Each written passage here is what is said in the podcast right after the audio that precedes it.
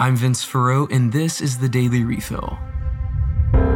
Up first today, if you live in the northeastern United States, you may have experienced a haze in your skyline and a number of warnings about air quality. Yesterday, we reported that Canadian wildfires have begun earlier than expected this year, and their intensity led to plumes of smoke affecting southern regions of Canada and the northern US. Because of this, New York City was listed as the city with the worst air quality in the world on June 7th. The severe warnings about air quality are expected to last through Saturday, June 10th.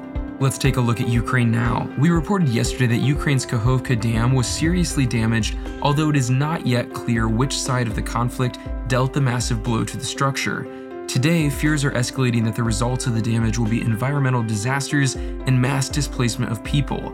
Let's pray for the people of Ukraine, especially those suffering from this disaster. In some political news, former President Donald Trump has been notified by federal prosecutors that he is the target of a criminal investigation. The investigation is focused on the former president's concealment of classified documents at his private residence and his potential attempts at thwarting federal attempts of discovery. It will be interesting to see how this case plays out in relation to the parallel situation with President Biden.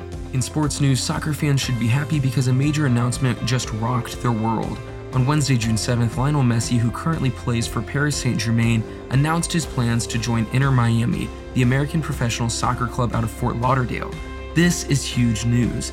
Messi is a massive asset to have in America and will draw many spectators and a lot of business. Last up today, Pope Francis underwent surgery on Wednesday, June 7th to repair a hernia he was suffering from due to scarring from previous surgeries he had. So don't worry, despite what online sensationalists might claim, this was not an emergency procedure. The surgeon who operated on the Holy Father said that he was awake, alert, and already joking. Very true to his character. Let's keep Pope Francis in our prayers as he continues to recover.